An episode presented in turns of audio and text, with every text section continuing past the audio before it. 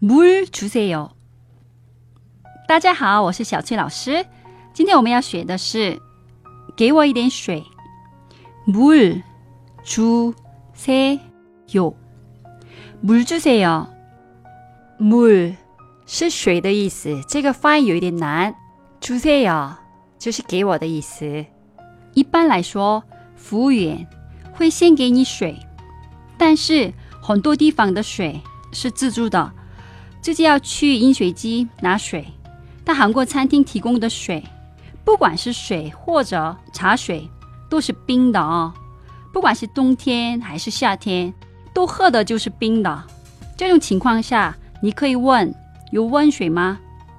따뜻한물있어 요？ 따뜻한물있어 요？ 那我们复习一下吧。